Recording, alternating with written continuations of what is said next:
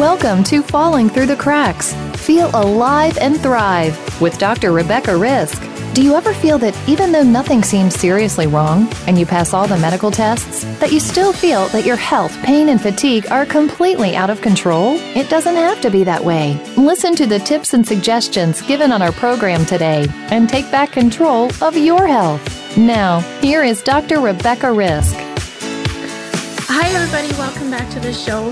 Today we're welcoming Dr. Harris Bram, who founded the New Jersey Pain Care Specialists, where he now brings the highest level of pain management care to his patients in central and southern New Jersey. So, Dr. Bram, welcome to the show. Thank you very much. How did you get involved in treating pain? Well, I was involved. My residency is in anesthesiology, and part of being an anesthesiologist is pain control before and after an operation. And at that time, about 20 years ago, I became interested in pain management. Pain management was very was very new at that time. It was in its embryonic stage, and I decided this this is a very interesting field. And I decided to um, go for additional training after my residency. I did a fellowship training at Thomas Jefferson University Hospital in pain management, and in that training, um, I became I, I gained expertise in acute pain, which is postoperative pain, and what I do now is is more on the chronic uh, pain for um, patients with back pain and neck pain and different types of joint pain. Um, so, I, I mean, I, I, think everybody listening can um, relate to something, you know, but with pain because it's it's I think impossible to be a human and not have experienced it at some point. Um, but you know, it, it seems to me traditionally we're quite limited with our options. So, what are the options that are laid out for most people to manage pain? Well, in general, um, pain. The first thing patients usually do when they have pain is they'll go to the drugstore and they'll they'll typically they'll try over the counter medications such as Motrin or Tylenol. And then if somebody has pain, let's say if it's neck pain or back pain, usually they'll do something conservative treatment such as physical therapy or they might go to a chiropractor. Um, acupuncture is also becoming um, very popular. Um, my I become involved when when conservative treatments, the more uh, simpler treatments or traditional treatments don't don't work, and then they come to me to for advice in terms of of some form of an, of an injection, and it might be an injection in the in the in the neck or the back or or a, or a, or a joint such as a knee um, or a shoulder. There are, and then there are specialists with, within my field that just focus, let's say, on cancer pain, and they have um, techniques just for that uh, particular type um, of pain. But in pain management, there are also there there are it's almost as a step ladder. You go, you try medicine, you try therapy, um, you may try some of the simpler injections, and then there are some very um, much more sophisticated um, devices or things that we use, such as implants or things that we place in the body uh, to block pain. So there's a whole array of, of things that people can do for their for pain management. So when somebody, um, you know, tries, as you said, those traditional things, so Tylenol and you know physio and chiropractic, and those things don't work, what is the quality of life of somebody who's experiencing this chronic pain? Um, the quality of life with chronic pain um, is it, it, can be it can have a minimal impact or it can have a very uh, devastating impact. Let's take the quality of life for somebody with just on pain medicine. Pain medicines, um, in general, um, if there's a lot of um, of uh, literature and there's a lot of press coming out about about about the pain medications, a, lot of the dangers of the pain medications. In general, these medications um, they do help patients participate in the activities of daily living. The problem with the pain medicines is they have a lot of side effects, such as nausea, vomiting, constipation, addiction. And by addiction, I mean someone who's taking medicines to get high or to feel um, euphoria from the medication. Not, and it's not really helping with the pain. It's just they're getting the the, um, the high from it. And the medications also can lead to um, death. Um, again, the government is, um, the United States government is extremely concerned about diversion of these medications. They're, they're, they're with these medications that they're concerned about um, our youth getting pain medications from their parents or grandparents, going to their medic, their medicine cabinets, and then going down the pathway um, of addiction. So with with the, the medicines can be helpful. They can help to a degree. They never get rid of your they never get rid of your pain, and that's something that patients have to understand. That with the medicines, yes, they can help, um, but you're you can be tied to them, and they'll only help to, in my personal opinion, opinion for chronic pain medicines, they may help you 20 to 30 percent. That's what I tell my patients to be realistic about what the medications can do for you. That's a, a pretty small amount, especially if your pain is, is pretty debilitating, 20 or 30 percent um, effectiveness. Uh, correct, correct. Yeah. And the, the, the, the, what happens is, is that can we get rid of their pain with increasing the medicine? Yes, we can. Incre- if we increase the medicine, the higher you go, the more side effects um, that you get into, and and the potential for for death from the medications as well. Well, and I know that coming off of the medications, if somebody chooses to, or they either realize they're addictive or the pain is has cleared, can be difficult as well. There's a bit of a journey involved in just stopping the medication. Correct. Coming coming off of the medications um, can be can be a slow process. It can be a very uh, difficult um, process. There's the withdrawal symptoms from the medications themselves, which are the nausea, the vomiting. But more involved, what people need to realize is that there's also a feeling that what happens with the pain medications, the pain medications work on what's called the dopamine receptors, and these are pleasure. These are these are receptors in the brain that are that are also used for um, pleasure. What happens is that when you take the pain medications away, the the medicines are no longer stimulating these receptors, and the patients just do not feel well for a very prolonged period of time. And um, and that's and that's a, and it's malaise. They just don't, and it can be for weeks like that. And, and that's that that's also something that you know that we have to deal with, not just withdrawal, the physical that they don't get nausea, vomiting, um, run, uh, um, diarrhea, but just this feeling, I don't feel good, I have malaise. So coming off the medicines can also be difficult, and you have to be very careful with coming off the medications. Um, uh, it can be dangerous sometimes uh, for the patient. So it's uh, it's so again, you have to balance with the patient the positive and the negatives of the of the medications it sounds actually very complicated um, to even approach that at all to to go on medications and then have all this stuff happening when you already have pain and you're already so uncomfortable. Uh, correct. And nowadays, again, with, in the United States, the Federal Drug Administration has just put out um, guidelines for. It was predominantly for primary physicians on how to use the medications, how much medicines they should that um, the dose that they should go up to, um, and it's the way that America is now approaching um, uh, the medications is different than the way we approached it um, 20 years ago. Again, going back a little bit in the history, it used to be 20 years ago, doctors were afraid to give the medications. Around the time that a medicine came out, which most patients are probably familiar with, OxyContin, which is long-term Percocet, doctors became more comfortable with giving the medication. There seemed to be literature that yes, it was good to it was good to give the medication.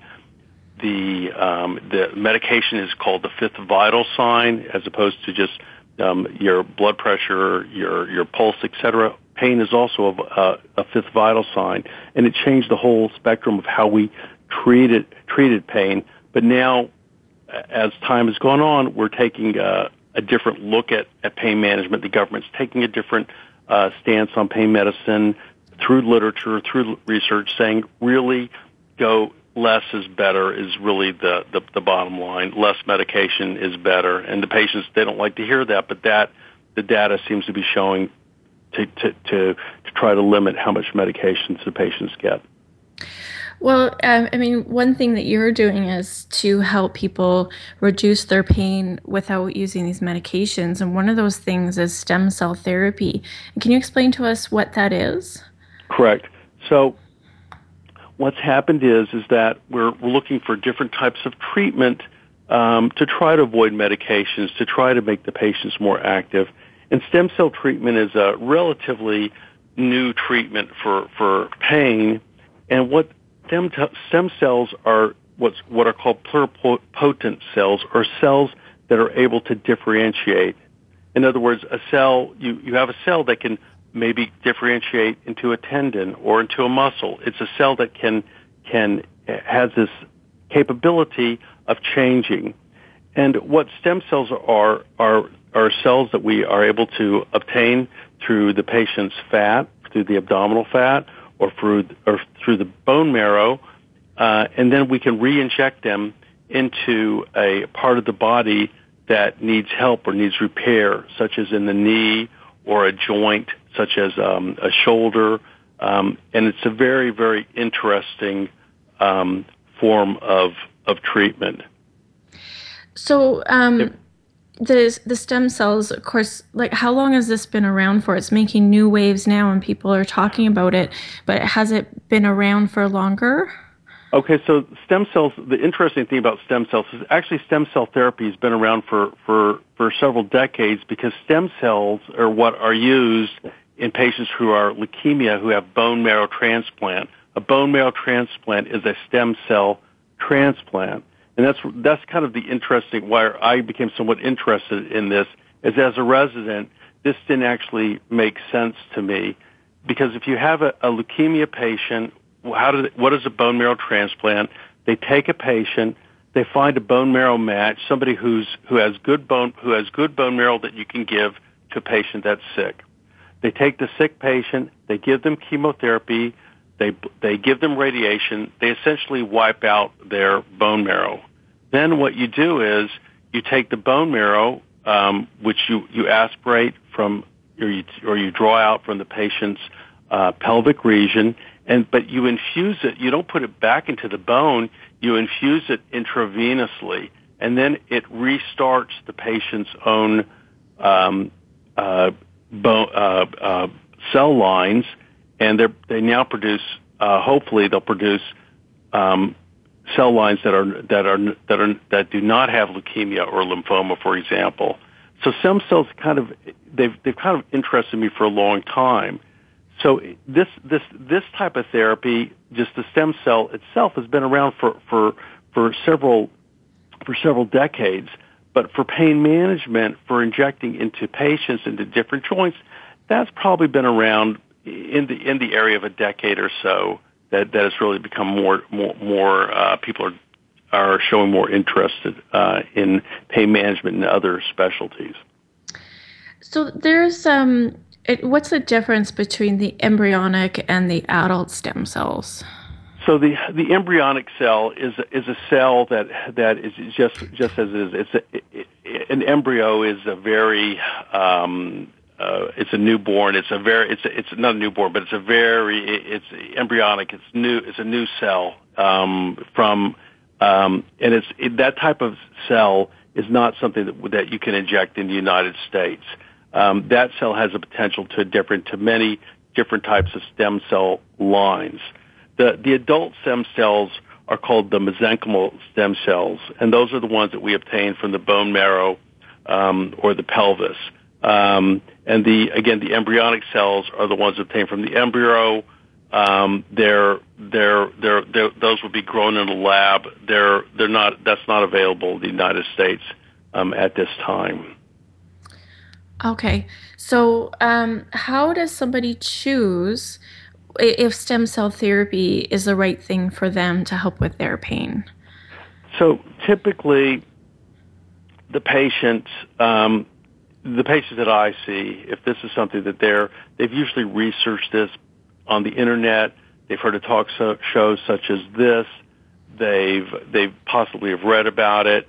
Um, if somebody comes to me or, or to choose this type of therapy, I'll want them to try the traditional therapies first, which could be again um, physical therapy, medications, possibly even standard therapies. For example, somebody has knee pain.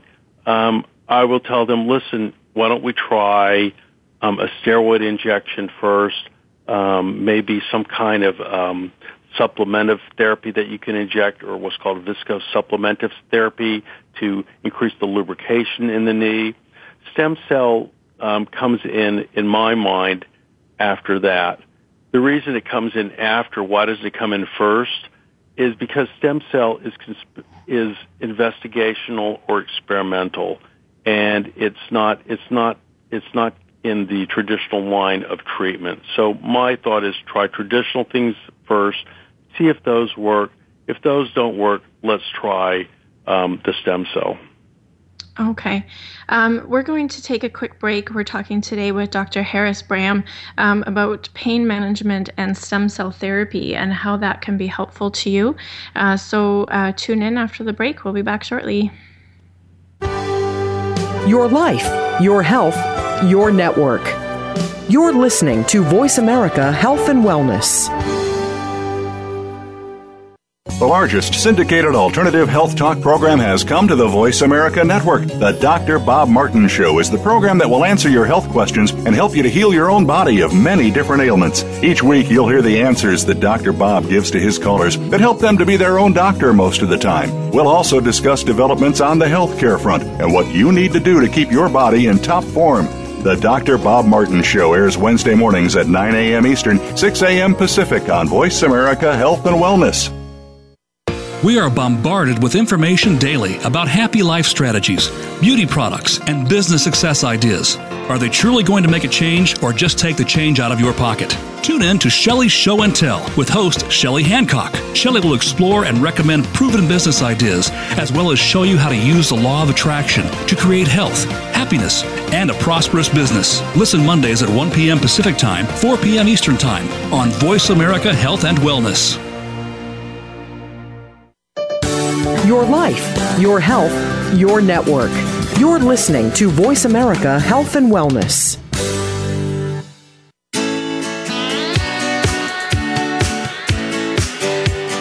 You are listening to Falling Through the Cracks with your host, Dr. Rebecca Risk. To reach the program today, please call in to 1 866 472 5792. Again, that's 1 866 472 5792. You may also send an email directly to Dr. Risk. The email address is anantacalgary at gmail.com.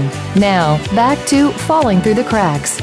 Feel alive and thrive. Hi, everybody. Welcome back to Falling Through the Cracks. Host, Dr. Rebecca Risk, and today we're speaking with Dr. Harris Bram, and we're talking about stem cell therapy and pain management. So, Dr. Bram, can you just explain to us what um, as what it would look like if somebody went through the process to get stem cell therapy? Uh, so, what the procedure looks like is first the patient is properly evaluated to make sure that they're that they're a candidate for their procedure. And there are certain uh, things that you want to make sure that they that they don't have, that there's not an infection where you're going to be injecting into the site. Um, they don't. Um, I won't inject. Uh, take the stem cells if they have leukemia or lymphoma. So you want to properly evaluate the patient first. Assuming the patient's a, a, a good candidate, the patient's um, put into a, a procedure room, uh, and then it it depends um, where we take the the stem cells next. If we take it from the fat, um, we take it from just below the belly button. We make a small little um, incision with a scalpel, and then we we put some saline or or salt solution that we do basically a mini liposuction. We we put some about 100 cc's of fluid into the abdomen, and then we, we, we suck that back out. We break, we break up the fat with the, with a needle, and we suck out the, the fat and the fluid together. If we use if we're doing it from the if we're using bone marrow, the patient's placed on their stomach.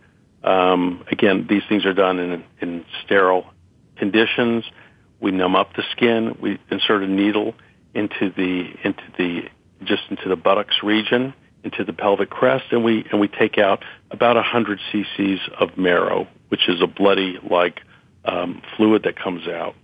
Um, we then um, use a centrifuge to spin these samples down, and then we take a, and then from all this material that we obtain, which is about 100 cc's or so, we get about 7 to 10 cc's that we're able to inject into our target, which could be um, a hip, a knee, a shoulder, a joint.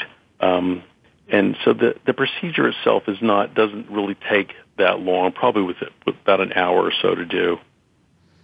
Okay, and and is there any pain associated with this procedure? Or is it just the you know feeling of the injections? Um, it's just basically the pain is um, the local anesthetic. The local anesthetic. Um, that that's basically it. When we do the, for example, for the fat part, where we're using a, a needle that we're inserting into the abdomen and doing like a mini liposuction and breaking up the fat, we we use um, uh, we we mix the a local anesthetic into the saline solution so it numbs up numbs up the area. In the for the bone for the bone marrow, um, we don't we don't do that. We use it. We just we just numb up the skin down to the bone, and then the needle goes breaks through the bone into the bone marrow. Um, it's really I would say it's not um, uh, extremely painful or very painful. Um, patients uh, seem to me tolerate it fairly well. Okay, and then how do they feel after? Um, afterwards, they might be a little bit sore. Um, we don't tell them to go out and you know run a marathon. Just take just take it easy. Most patients, um, you know, they they they're they're you're not in a hospital setting. You're not kept overnight. This is an outpatient type procedure. So they they walked in they walked into the procedure room. They walk out of the procedure room. Okay, and how long does it take before they start to notice um, it, it affects? That's that's a variable with these types okay. of injections. Um, with stem cell, it can take weeks before you really um, notice notice a difference. It's not something you're gonna, um, for example, have a steroid injection and you'll notice possibly within that day or a couple days later. It can take weeks before you you notice a change. And so, you know, if you're talking about the steroid injections, those are um, reducing pain, but it seems to me the stem cells are doing much more. So, um, how would you compare those two together?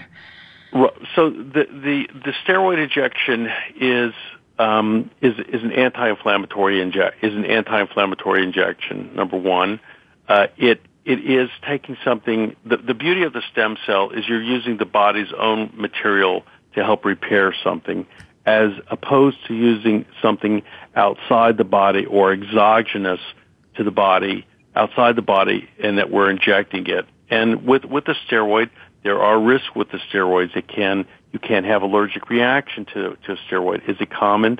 No. Um, is it, it can raise your blood sugar. It can, it, it has different effects on the body, which you're not going to see with the stem cell.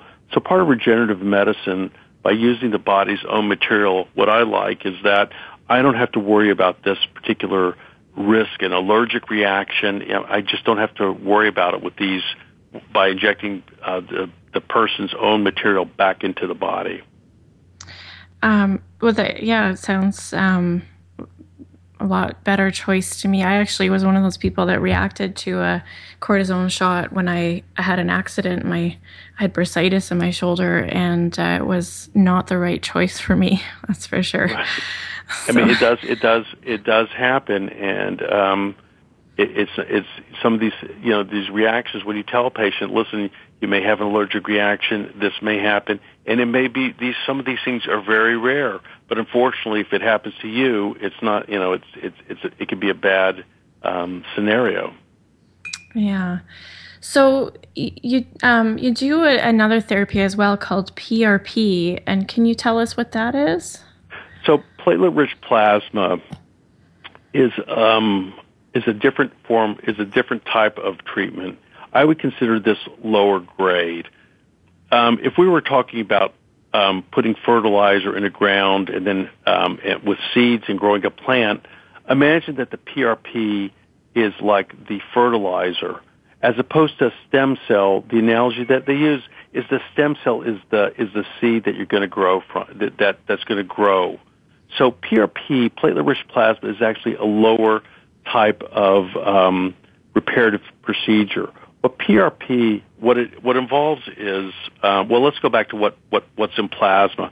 In when you when we draw a sample of blood, blood is is a mixture of plasma, which is the fluid in which all the cells float in, and you have red cells, you have white cells, uh, which are the red cells for oxygenation, the white cells for to fight infection, and then you have the platelets. And the platelets, the key to the platelets is the platelets are the reparative factors in the blood. They they repair the little cuts they help repair different um, um, uh, things in the body. So what platelet-rich plasma involves is taking the plasma, which has all these this mixture of blood, white cells, red cells, and platelets, and concentrating it down to try to get to a very rich platelet uh, fraction, a very rich reparative fraction. And we take that little reparative fraction and we inject it into um, a ligament or a knee or a shoulder and try to promote um, relief. Okay, so um, are there any negative effects for doing the platelet rich plasma? The negative effects would be similar to um, to to stem cell. Um, the in terms, it really you're really just injecting the material back into your own body so I would say it's it's minimal. Um, there's minimal risk. The only risk is that you have to. We do have to draw the material out of your body. We do have to insert a needle uh, and draw out 50 cc's of blood, um, which is not which is not a lot.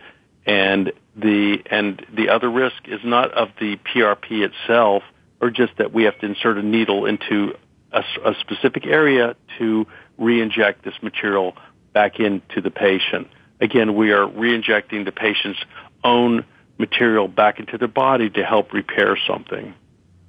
Well, when you know, after our conversation about um, the side effects and risks of medication, that seems pretty minimal to me. yeah, uh, it's it is. I mean, it it is minimal compared to you know the the your your other your your other options. I would I would 100% um, agree with that. Again, the caveat, the warning here is that we're dealing with, um, we are we are we're dealing in an investigational and, exper- and experimental type of of treatment, and and but I would but as I tell every patient with whatever procedure that I do, I don't make I can't guarantee no matter what it is, something that's been around for many years that I do, let's say an injection, in, uh, an epidural steroid injection, which I might do for pain in the back or neck, I always tell the patient there's no guarantees in life. This may help, this may not help. Some people, some people they help, some people they don't help. With with with PRP and stem cell, it's it's the same. It's the same. Um, it's the same warning that I give the patient. Um, but I don't do things that I don't think have a zero chance of working. I'll only personally do things that I think have a, a chance of success. So, um, can you give us just an example of somebody where this did work, so that people can kind of bring the big picture together? Where, where, uh, uh where sorry, stem cells, where, where stem cells helped their their pain, and how that so process for, went. Okay, so so an example would be I, I had a I had a woman. She had hip pain. Um, she had tried physical therapy. She had tried um, other forms of, of treatment. She had had steroid shots, and now her her choice was coming down to um, surgery or no surgery.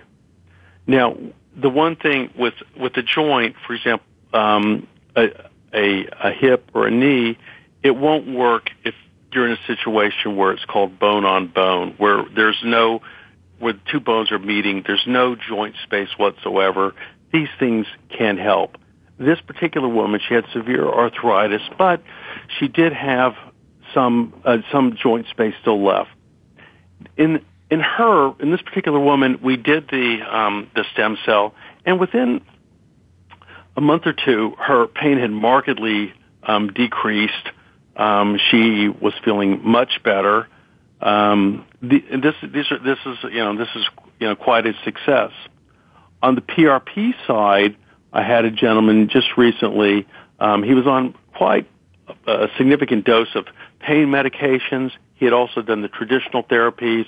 He had done um, physical therapy. He had had traditional epidural injections. He had had an injection called hyaluronidase. Uh, he had um, he had tried, and and he came he came to me for um, another alternative. His alternative would be traditionally would be surgery would be one thing he could consider, which he didn't want to do. He and he was and I felt that PRP may give him some some re, some relief, and it, and it actually did, and his medications um, markedly um, decreased. Well, that's pretty significant, I think. I mean, um, yeah. when we talk about how we don't want to be on, you know, the side effects of the medications and and that sort of thing, it's nice to see that there is something um, obviously more natural because you're using the patient's body that, and this can help them to change their quality of life and and everything else that they're doing. Correct. I, I think it's I think it's a very I, I think these are very um, good good options. Um, I, I have one rule about these things. If if if I won't do something if I wouldn't do it in, in myself. In other words, if I wasn't going to do the PRP or stem cell myself, then why would I? You know, if I if I was in that situation, then why would I offer it to a patient? And so yeah. these are things I would do. Um, I have arthritis in my knees also, and I'm not at that stage where I need it right now. But if it came to it before I had surgery, I would definitely try this first before, personally, this is my own personal opinion, before I would go for um, more knee surgery. Well, I, I always think that surgery should be a last resort where you've tried everything else, uh, especially because it, you know, it can have some side effects itself, and then you've done, you know, the last resort um, option, in my opinion. So if there's other things that can help us to avoid some something so invasive, um, I think we should always try that first. Uh, I would. I definitely agree with that. Surgery is always the last resort because with surgery, there's no going back. Once you've done something surgical, whether it be the the, the back, the neck, the knee, there is no going back. You can't say, well, you know, maybe we should have done this first. You can't go back. It's the anatomy has changed um, and um, there uh, always surgery is always I agree is always the last resort. So, are there any contraindications? Um, anybody who shouldn't do uh, stem cell therapy? Again, the, the contraindications are somebody uh, somebody um, somebody who has an infection, uh, whether you're going to be drawing the material from or in the site, let's say there's an infection, some a superficial infection or infection over over a joint or in the joint, you wouldn't want to do a stem cell.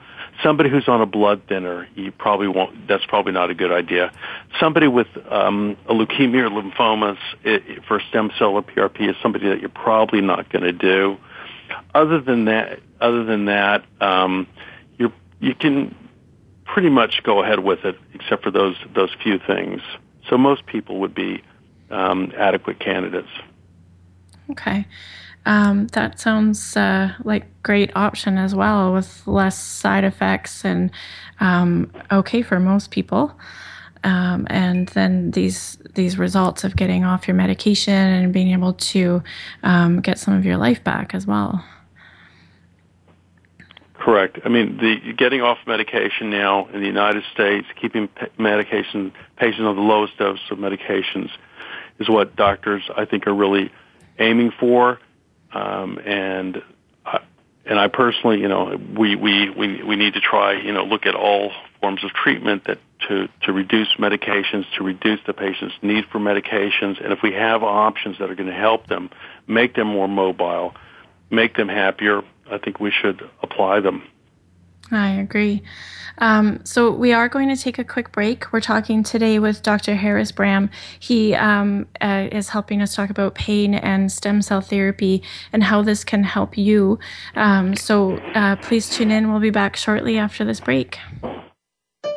Opinions, options, answers. You're listening to Voice America Health and Wellness. Hi.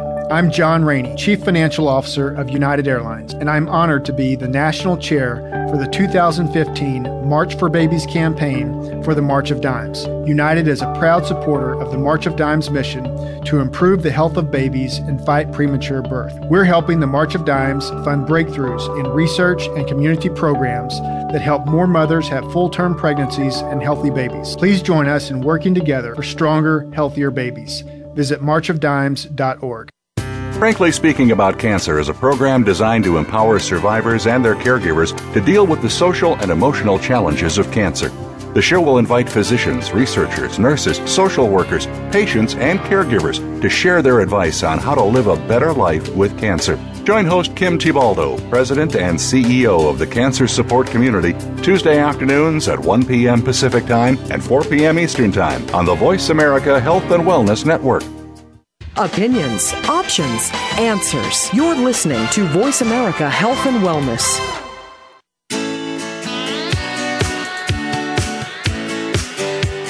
You are listening to Falling Through the Cracks with your host, Dr. Rebecca Risk. To reach the program today, please call in to 1 866 472 5792. Again, that's 1 866 472 5792. You may also send an email directly to Dr. Risk. The email address is anantacalgary at gmail.com. Now, back to Falling Through the Cracks.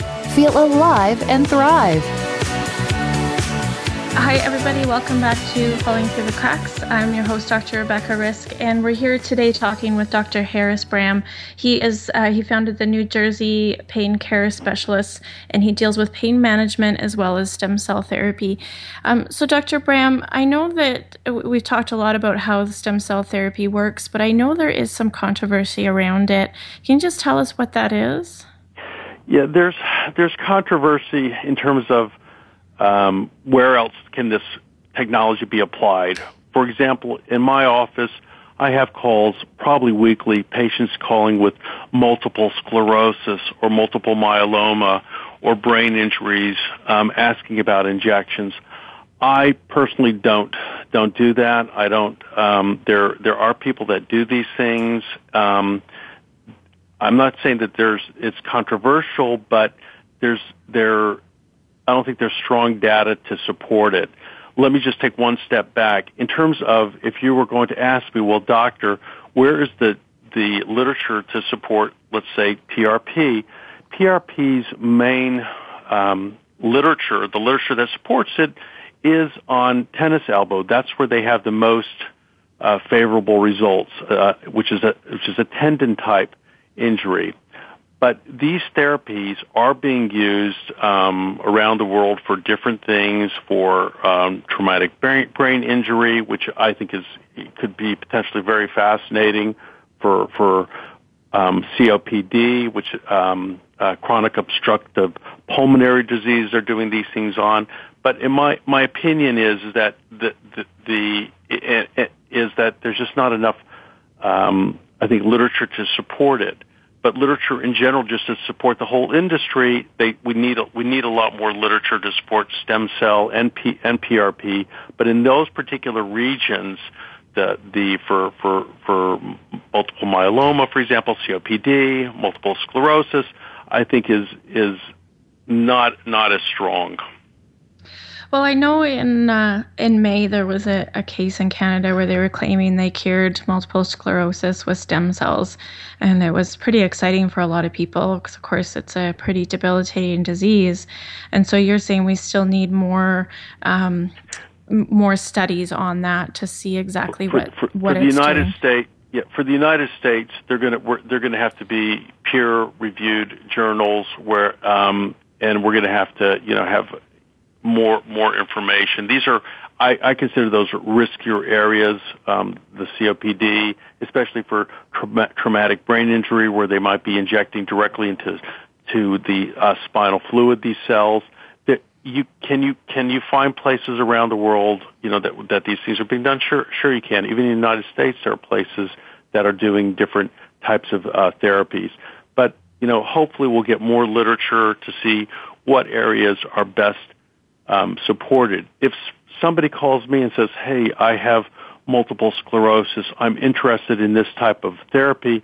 I'm not going to be doing uh, a procedure in that person because we, we have traditional therapies that we know um, what the, the what the results are.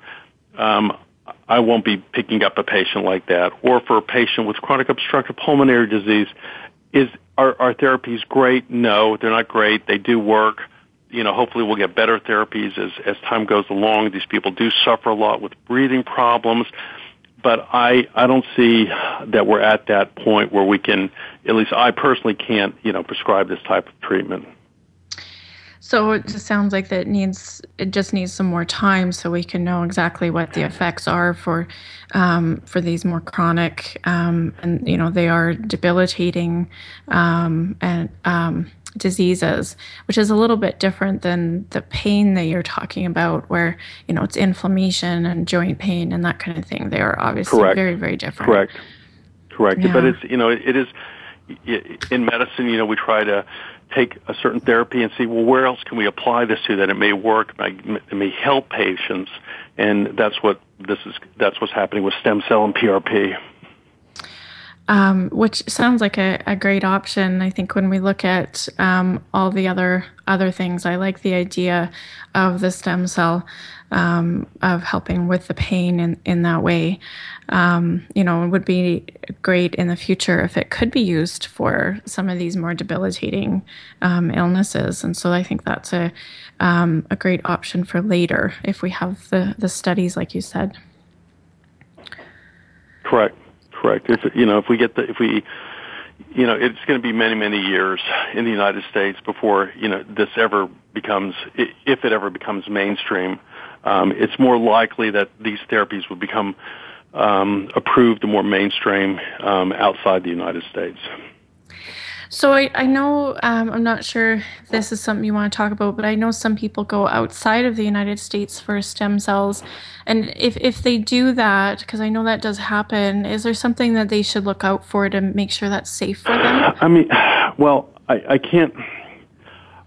I would say, you know, there is there was just an article in the New York Times where somebody did go outside the United States for stem cell treatment, and it was in Mexico, and and had a very uh, bad bad outcome.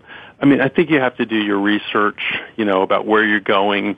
I think anybody that anybody that promises you that something's going to work 100% is probably not giving you the the best advice because nothing in medicine is 100%. Um, I think you have to do your due diligence. I can't tell you, you know, in every in every country, you know, what to look forward look to look for, but you have to do your research. You you can't you can't just jump at something. You have to to uh, investigate the the doctors in the clinic and make sure that they are getting good results. Maybe talking to other patients that have gone through the clinic and make sure that they're getting um, adequate results. Um, and so in, in the States, um, are, are uh, clinics mostly like what you do with, with pain management? Or you said there are some people doing um, the more they're, advanced things? They're, like they're, they're, mainly, they're mainly what I do, mainly in joints.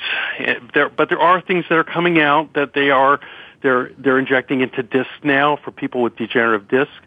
There are people doing that, not in my particular state that I know of, but I know in California they've been they've done a fair amount of, of work in injecting um, uh, PRP into disc or stem cells into disc, stem cell actually into disc to try to regenerate these discs, and they've gotten some very interesting results. Um, so so there most of the things in the United States are more traditional into the joints, but there are things where they're moving into uh, into disc. Um, there was one guy that was a neurosurgeon that would that did inject, I believe, PRP into the brain out in California. Um, they seem to be a little bit more progressive out there in, in California. Yeah, I think in many things out there. In many um, things, that's true. Yeah, yeah. So, um, so when are we actually seeing a regeneration of joints and fluid when we're when you're doing stem cells?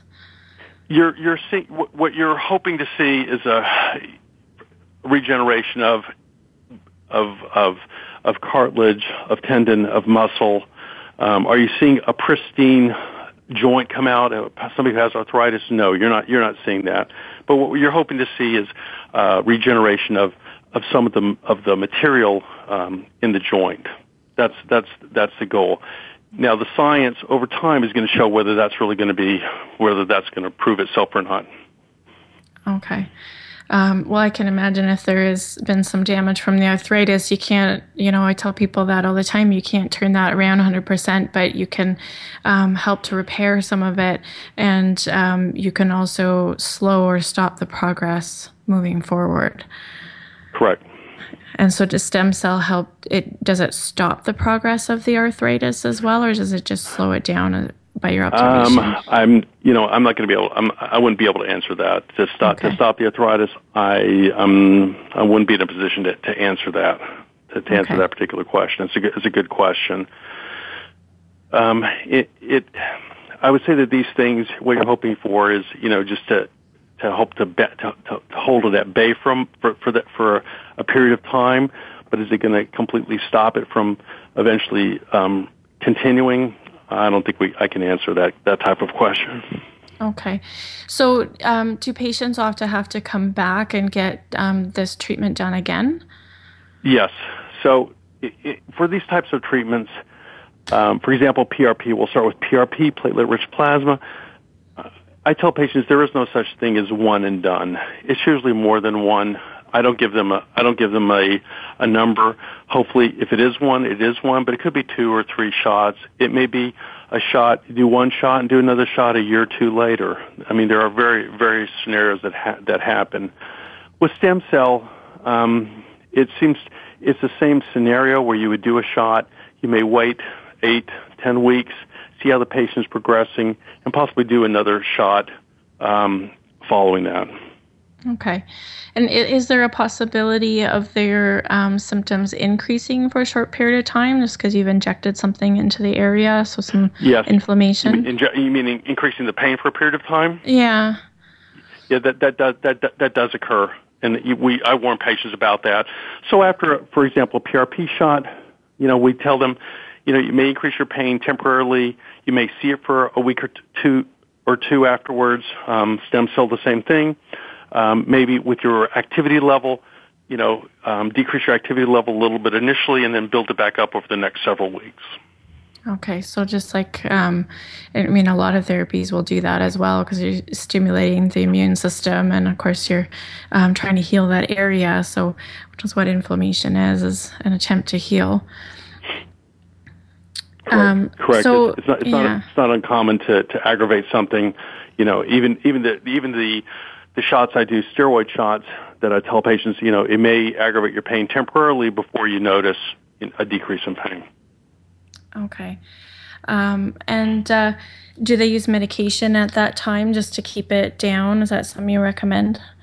Um, usually, it's just Tylenol. It's something okay. something simple.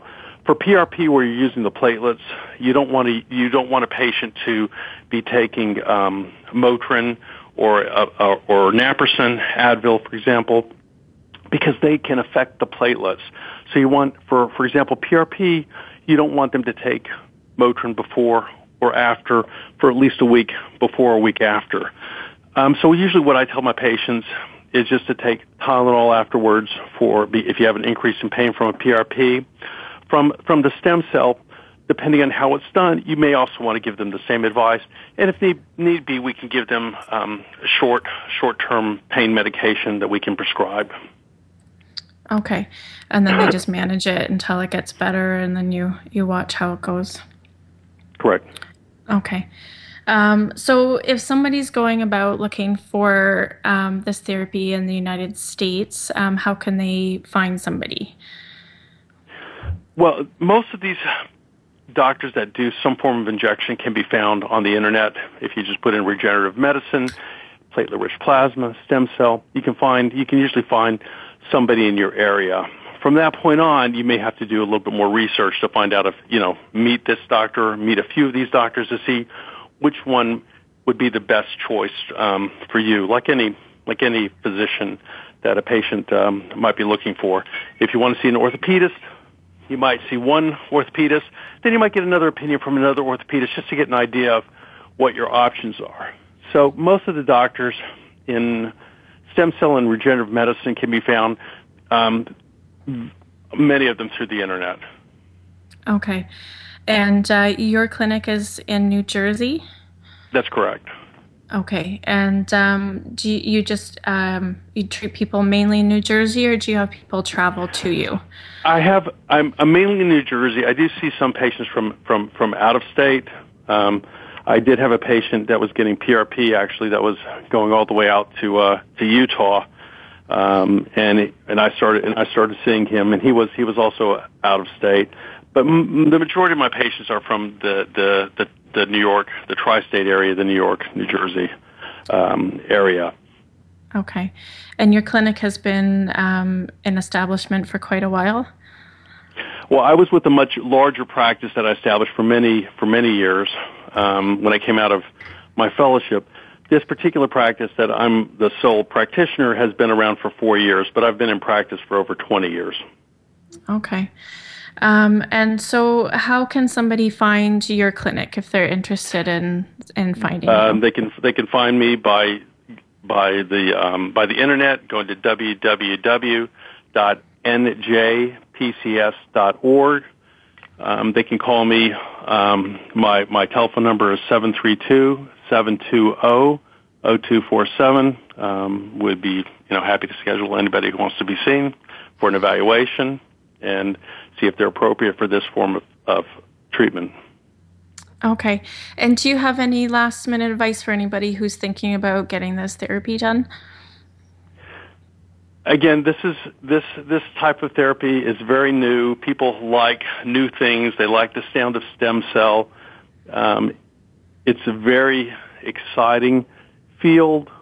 Um, if you're interested in having this done, at least for the patients that I see, I like the patients to go through more traditional therapies first, leave this for um, later on. The only exception to that rule is is an athlete, somebody like like uh, Tiger Woods had thing, uh, had PRP done, or Dwight Howard. Those those those that specific demographic athletes they need to get back to sports very quickly.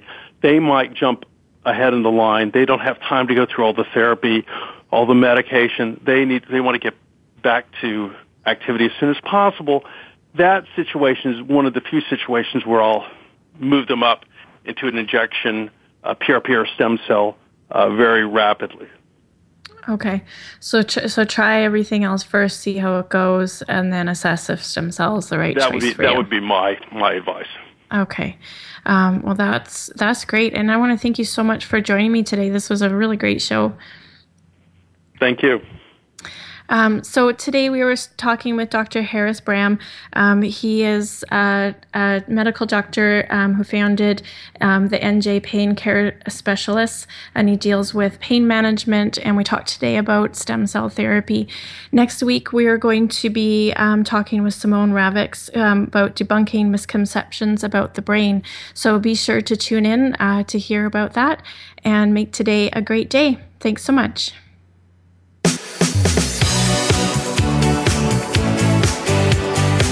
Thank you for tuning in to this week's edition of Falling Through the Cracks. Feel alive and thrive. Please join Dr. Rebecca Risk again next Monday at noon Eastern Time and 9 a.m. Pacific Time on the Voice America Health and Wellness channel. We'll talk more next week.